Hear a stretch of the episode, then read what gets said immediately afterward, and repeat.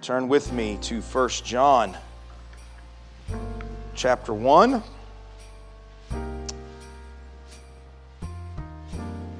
Joy is something that is universally sought after. There has never been one person who has ever existed that did not desire to have it.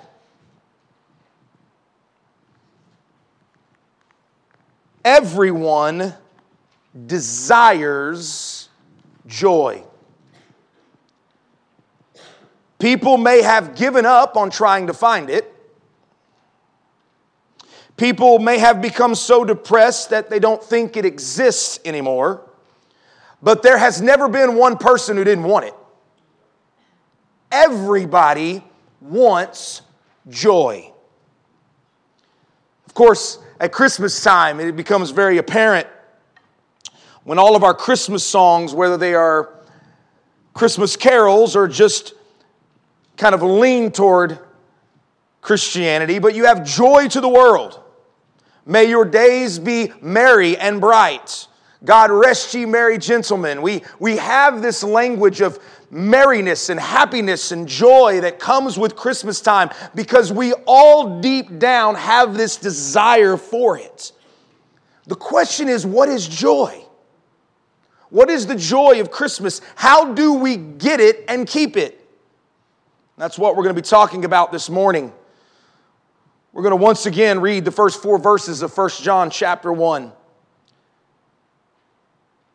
This is how John begins his first letter. That which was from the beginning. And we clarified what the that which is. It's Jesus. Jesus, who was from the beginning, which we have heard, which we have seen with our eyes, which we have looked upon and have touched with our hands concerning the word of life the life was made manifest. And we have seen it. And we testify to it and proclaim to you the eternal life which was with the Father and was made manifest to us. That which we have seen and heard, we proclaim also to you so that you too may have fellowship with us. And indeed, our fellowship is with the Father and with His Son, Jesus Christ. And we are writing these things so that our joy may be complete. Christmas means joy. Christmas means joy. The, the joy that the Bible is talking about here is happiness. Now, I know you're thinking immediately, Wait, I've been told my whole life there's a difference between happiness and joy. Not biblical happiness and joy, there's not. Biblical happiness, divine happiness, and joy are not separated in the Bible. The Bible doesn't separate happiness and joy like we often think about it. Joy is happiness.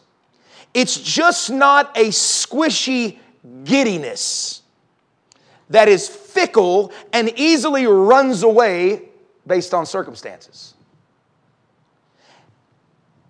Real biblical joy and happiness has a grittiness to it. It has a, a strength to it that doesn't run away when circumstances get tough. You know, in the Beatitudes, when Jesus is saying, Blessed is the man, blessed are those, blessed, blessed, blessed, blessed, blessed. You could probably actually translate the word blessed, divinely happy are those. Divinely happy are those. Divinely happy are those.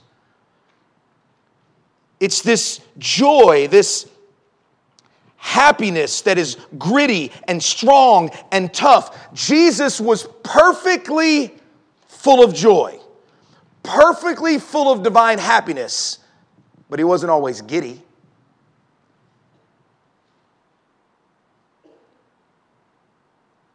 When we see this joy in context, in 1 John chapter 1, we, we know this joy is relating to Christmas because John has already kind of fleshed out for us a defense that Jesus is Christmas. He says Jesus really did come in the flesh. That Christmas is grounded in reality. We talked about that. Christmas being grounded in reality. The gospel in Jesus is not some kind of fairy tale. The gospel writers don't write it as if it's a fairy tale, they ground it in historical data. When John writes here, John is not saying Jesus is just some kind of mythical figure. He's not like the Gnostics say, who just kind of a, a, ghostly spirited figure that floated around on top. No, he was tangible. He was real. I touched him. I saw him. I ate with him. I listened to him. I talked with him. I fished with him. He, he, he ate breakfast with us. This Jesus is real and grounded in history, and that is where the joy comes from. So, Christmas is all about joy. In Luke chapter 2, verse 10, when the shepherds are out in the fields watching their sheep, and the angel of the Lord appears to them in the sky, the angel says this I bring you good news of great what? Joy. Good news of great joy, which shall be to all people that born to you in the city of David a Savior who is Christ the Lord. Christmas is all about good news of great joy. And what's beautiful is the, that the Christmas is not just for one group of people. It wasn't just for the Jews, it was for the Gentiles as well. And are we not so thankful? It's not just for a certain group, it's for all those who want to enter into real joy. If, if anyone desires to enter into real joy, Christmas is for you. If you want real joy, Christmas is for you. In fact, this joy is so spectacular that it takes angels to proclaim it. Think about that. When God wanted this joy exclaimed for the very first time, He does it through angelic beings. So spectacular. Christmas means joy, it means divine happiness. Christmas also brings joy. You know, joy plays an important part in all of the writings of John. John wants people to have joy.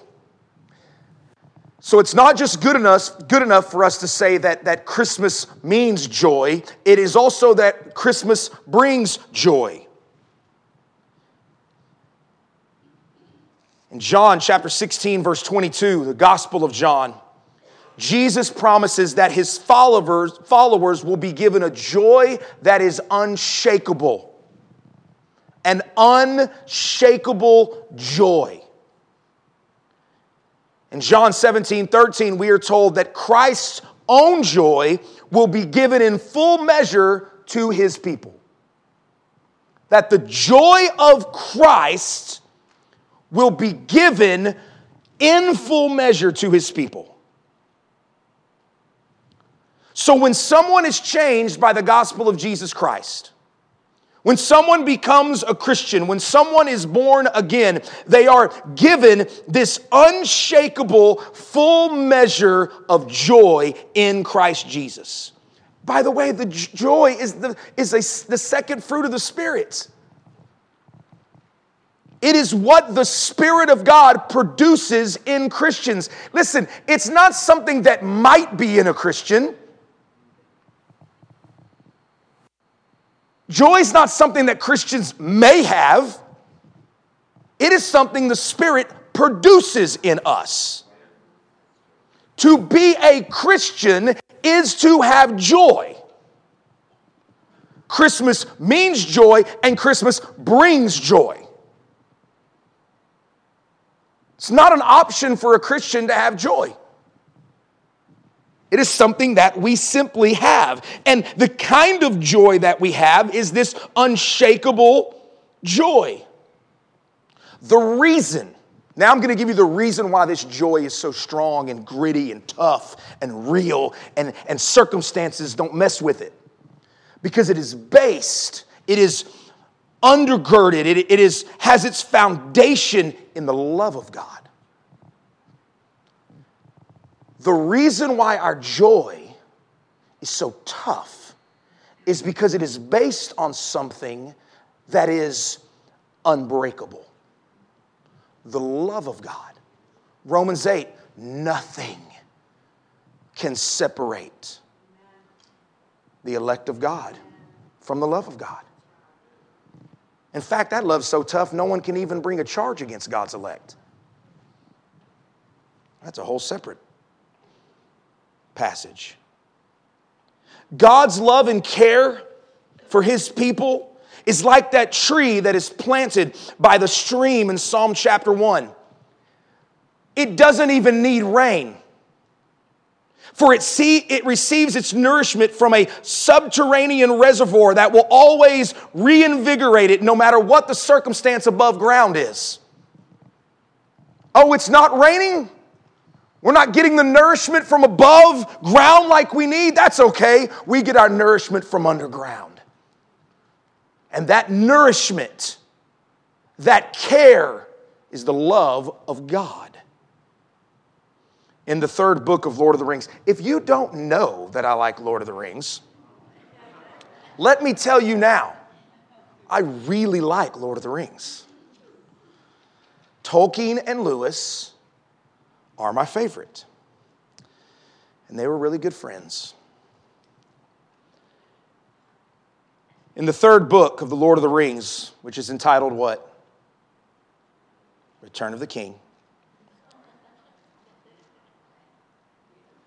There is this moment when the evil forces of Sauron, who is the antagonist of the entire trilogy,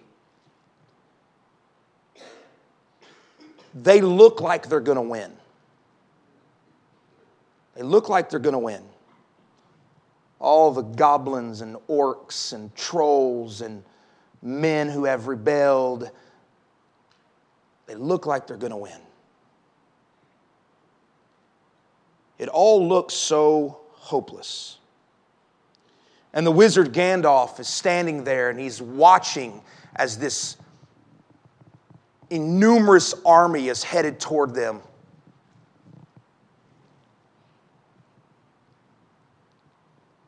Looks like he's crushed under the weight of it all. Then suddenly he begins to laugh. A laugh that the hobbit Pippin describes as gay and merry.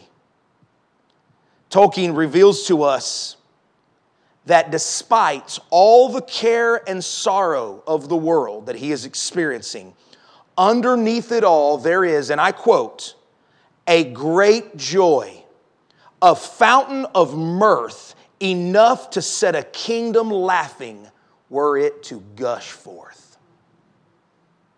How, in the midst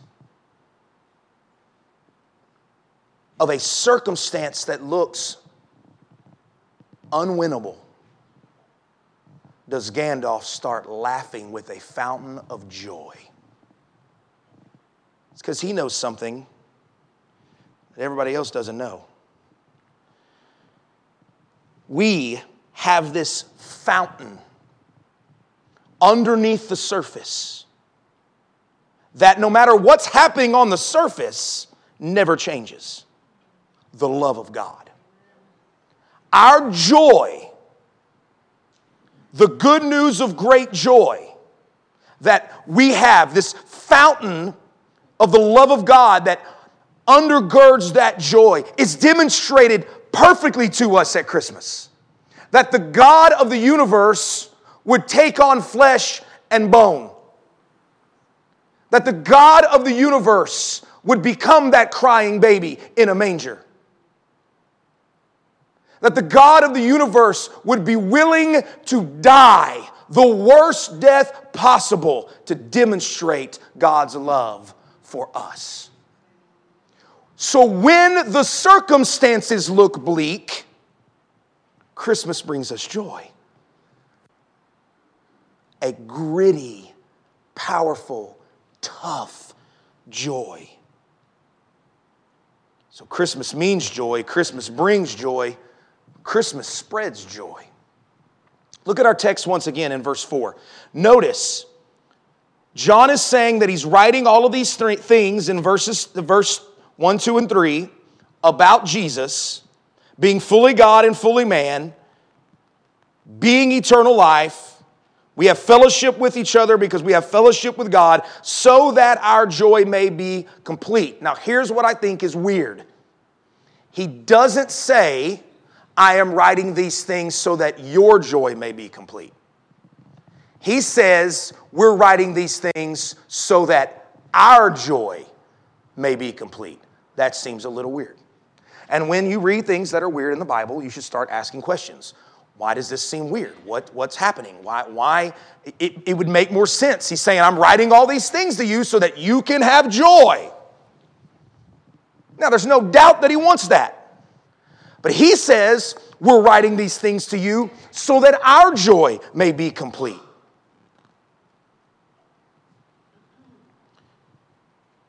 John is writing these things so that his spiritual children in the faith would walk as they should and believe as they should.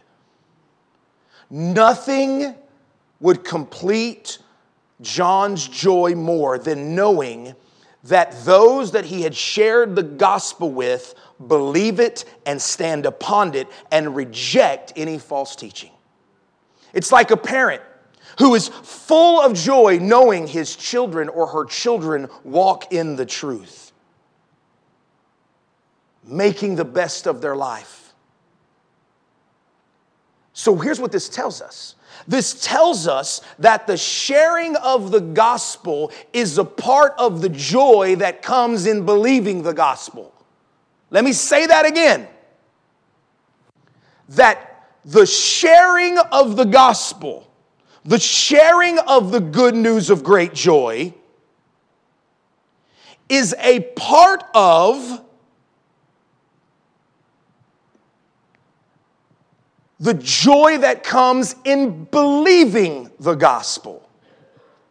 So your joy will not be complete until you share the gospel, until you speak the gospel.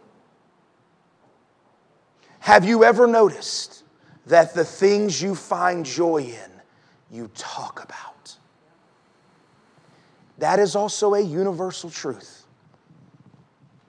Whatever you find joy in, you talk about it. That's why I talk about Lord of the Rings. I find joy in it, and it's going to come out. It's why parents, why more so grandparents talk about their grandkids.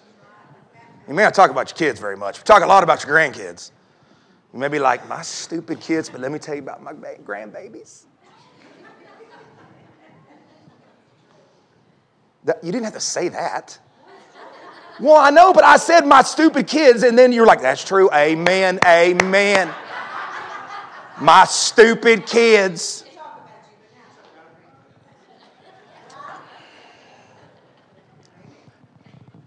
C.S. Lewis says this, and he gets it from passages just like this. It is not simply that we find joy in it that we talk about it, but the joy is not completed until we talk about it. You see, we get joy out of talking about the things that we enjoy. Right? It's not just that I have joy so I talk about it, I actually complete the joy by talking about it. So if the joy of Christmas is in us, if the, the good news of great joy is in us, the completion of the experience of that joy is when we talk about it. That is why it is so troublesome when people who claim to be Christians, it's like prying something out of them just to get them to talk about Jesus. That's troubling. Because people who have the joy of Jesus in them want to talk about Jesus. And then that joy is complete. And that's what John is saying. He's like, listen, I got the joy of the gospel, but the completion of my joy is by me sharing the joy with you and you believing it as well.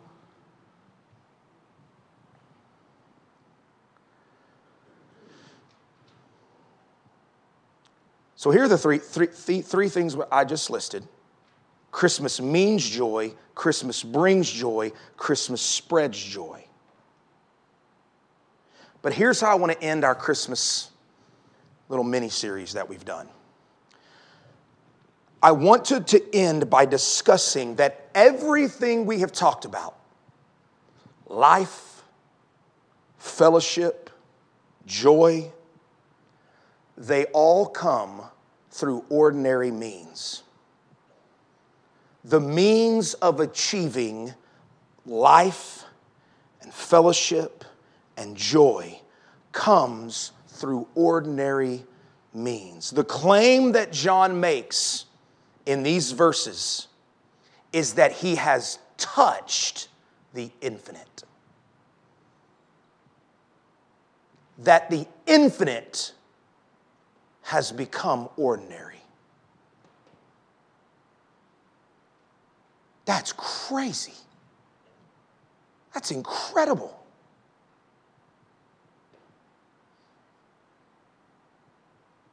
That John's human hands have touched God. That God became so ordinary by means of becoming a human that he has been heard, he has been seen, he has been touched. Immeasurable greatness packed in a manger.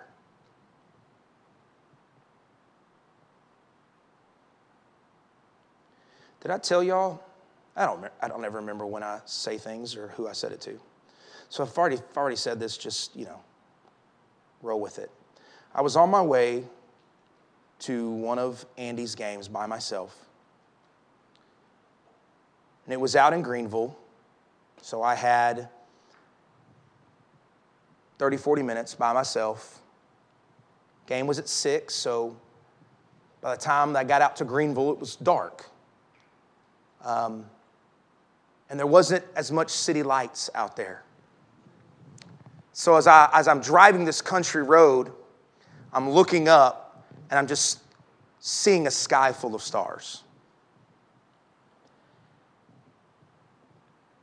And this happens to us every once in a while, where we just get overcome with wonder. And, you wish you could bottle it up and just keep it and it just like feel that way all the time, but it, it comes and then it goes so quickly. And you're like, oh, I want it back, whatever that was. I just want it back. Just bottle it up and drink it. And for some reason, I got overcome with wonder. And, and this is what overcome me, overcame me. As I was thinking about all the mysteries of the universe, you, you ever gone to, to YouTube or Google and just typed in how big is the universe? Did you know that there is a star that our sun fits into over 3 million times? And if you look at a depiction of what Earth looks like compared to our sun, you could take the sun and just take a, a pin and just barely touch the sun. That's the earth compared to the sun. Did you know there is a black hole? That that giant star that our sun fits into over 3 million times, did you know there is a black hole that that star fits into over a million times? Did you know the, far, the furthest that we know of the universe? It would take you 14 billion light years to get there.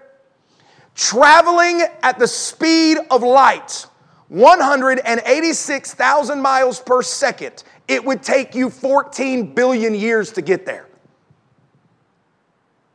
So I've got all this stuff rattling around in my brain. As I'm looking at stars, that the furthest one I'm looking at is like 10,000 light years away. Like that's nothing. So I've got all this stuff rattling around in my brain, and I'm thinking about like how a star comes about and how it dies and how a black hole gets made and what a star actually is. It's just burning gas, it's not even solid. And then we're on a rock, and this rock is traveling around the sun at like 60,000 miles. It's just mind boggling. And I'm sitting there, and I'm thinking, man, the mystery of the universe. And then, because it's Christmas time and everything is so relevant, I think, was in that little baby. That little baby has the mysteries of the universe inside of him. That the, the mysteries of the universe are held together by the word of his power. Like, like what was said earlier, the cry of that baby holds together the universe. And I just got overcome with wonder. And it didn't last very long. I mean, it was like four or five seconds, y'all, where I'm just kind of like out of it. And I'm like, you know, I probably better pay attention to my driving right now.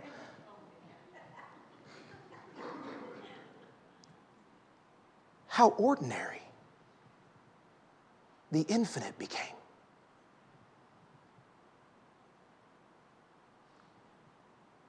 The world doesn't comprehend this. The world doesn't comprehend a God like this.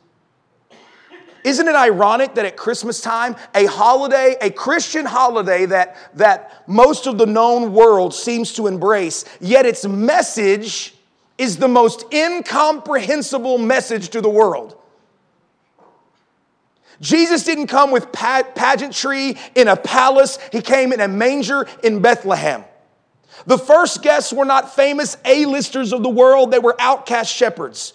At every point, Christmas defies the world's expectation for how celebrity should act and movement should get started. This world cannot comprehend a God like Jesus. They just can't.